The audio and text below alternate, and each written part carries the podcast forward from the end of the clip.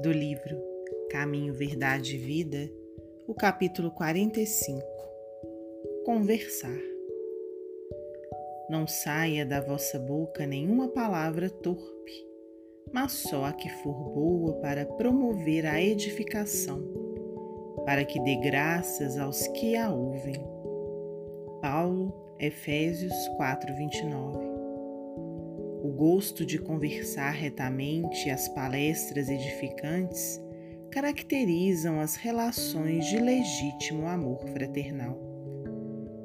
As almas que se compreendem nesse ou naquele setor da atividade comum estimam as conversações afetuosas e sábias como escrínios vivos de Deus, que permutam entre si os valores mais preciosos.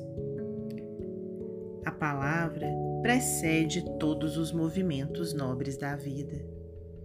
Tece os ideais do amor, estimula a parte divina, desdobra a civilização, organiza famílias e povos. Jesus legou o Evangelho ao mundo, conversando.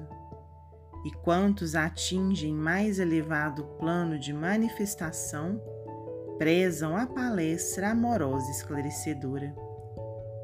Pela perda do gosto de conversar com alguém, pode o homem avaliar se está caindo ou se o amigo estaciona em desvios inesperados. Todavia, além dos que se conservam em posição de superioridade, existem aqueles que desfiguram o dom sagrado do verbo, compelindo às maiores torpezas.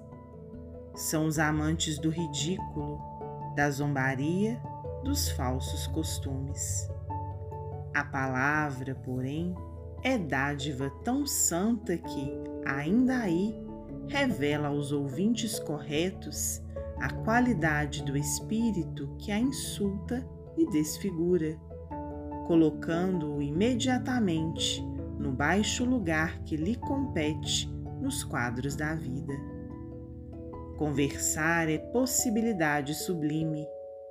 Não relaxes, pois, essa concessão do Altíssimo, porque pela tua conversação serás conhecido. Emmanuel, psicografia de Francisco Cândido Xavier.